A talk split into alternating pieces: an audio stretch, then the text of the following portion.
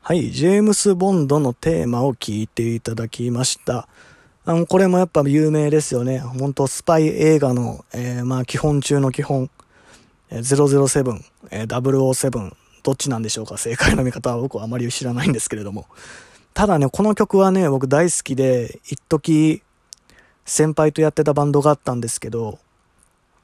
バンドってほどでもないか、先輩と遊んでた時にスタジオとかで、えー、よく先輩がこのリフ聴いて僕がドラムでね、合わせたりとか、いろんなことしたりしてましたけど、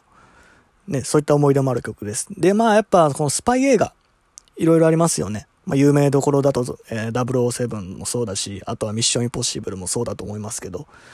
スパイ映画にはやっぱね、こういう名曲のテーマが絶対あると僕は思、思うんですよね。それこそミッションインポッシブルもね、あの印象的なテーマソングありますしね。なんかそのスパイ映画ならではのドキドキ感だったり、なんかハラハラ感、まあスリルっていうのかな、そういうのをちゃんと見事に音楽として、えー、消化している、えー、素晴らしいサウンドトラックがとてもスパイ映画には多い気がしてるんですけども、どうでしょうね。007は皆さん見たことあるんでしょうか ?007 も非常に作品数多いですよね。僕はね、見たことないんですよ、まだ。そう、見たことないくせにこの曲紹介してんのかって話なんですけど、まあね、ちょっと印象的なスパイ映画からの曲ということで今回入れてるんですけど、007何から見たらいいかわかんないんですですよね。多すぎて。そう。なんでなんかおすすめ、どれか、どれか、どれが最高傑作なのかとかね。なんか名前とかは知ってるんですよ。なんか007は二度死ぬとか、ゴールドフィンガーとかね。なんかいろいろ聞いたことあるんですけど。ロシアより愛を込めて。なんか、そう、サブタイトルが結構かっこいいんですよね。そう、それは、なんとなく印象にあるんですが、あまりね、ちょっと、とっつきにくいというか そう、見たことないですが。あ、でも、あれですよね、最新の007、ちょっと、公開延期になったんですよね、今年の春ぐらい、コロナのあれで。それで、いつ公開になったのかちょっと僕はわからないんだけれども、あれの今回の悪役が、ラミ・マレックなんですよね。ボヘミアン・ラプソディでフレディ・マーキュリーの役をやっていた。それはちょっと見てみたいなと思ったりもしてるんですが、まあ、もしかしたらそれが僕の初007になる可能性もありますけど。ねえラミ・マレックも非常にいい役者ですよね。本当僕もボヘミアン・ラプソディを見るまではその彼のことはよく知らないうちの一人だったんですけれども、うん、すごいフレディの役もうまくやってた、こなせてたような気もしますし、まあ偉そうに言うようですけど、アカデミー賞も受賞しましたしね。そう、だからすごい、で、そんなね、ラミ・マレックが、次は007、007で悪役になるということで、それは結構見てみたいなっていう興味はあるんですけれども、いつ公開になるのか、ね、公開されたら、その時まで覚えてたら見に行きたいなと思ってるんですが、まあ、ということでですね、やはりね、まあ今まで聞いてきた中でちょっと薄々気づいてると思うんですけれども、まあ映像と音楽というテーマで今回やってるんですが、その割に僕はあまり映画見てないんですよね。本当基本中の基本しか見てなくて。ただ、あのー、やっぱりでも映画の中でも僕はやっぱり音楽絡みの映画がね、やっぱりどうしても多くなっちゃう傾向にあって、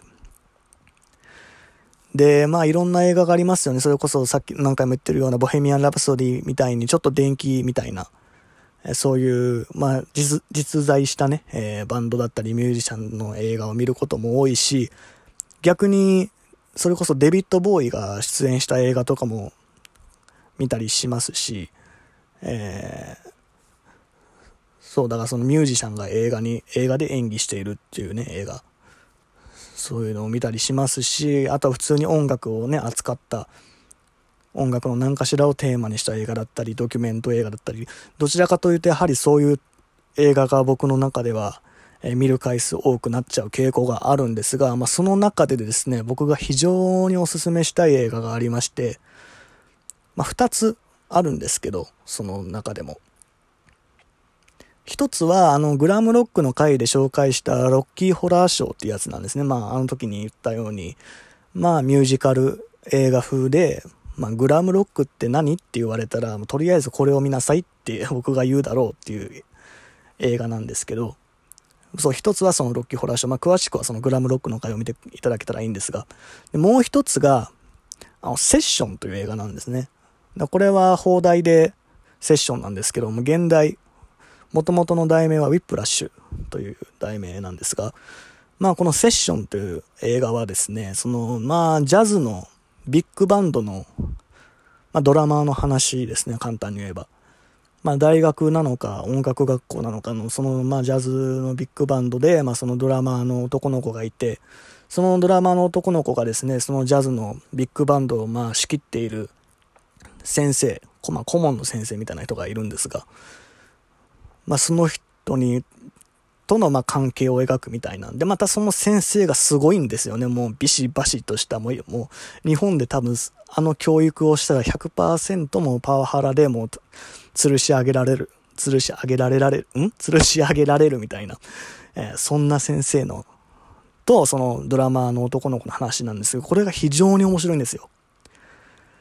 で、本当まあ、音楽映画です。これも音楽映画だけれども、音楽映画の中でもどちらかというと人間ドラマにかなり寄った、えー、作品で、えー、そのすごいパワハラじみた先生とその男の子との関係性っていうところにスポットライトを当てて、かつそのビッグバンドのジャズの素晴らしさも伝えるみたいなすごいいい映画なんですよね。で、ちゃんと最後は、まあいろいろそれぞれが解釈できるようなエンディングでもありつつ、結構スッキリするような映画でもあると僕は思ってるんですよね。なんでこれは非常にね、おすすめしたいセッションという映画です。ぜひ、あの、機会があれば見ていただきたいですね。ということで、まあそのセッションのサンドトラックの中から、まあ結構、その映画の中でも、まあ、かなり重要な楽曲をちょっと紹介します。えー、っと、キャラバン。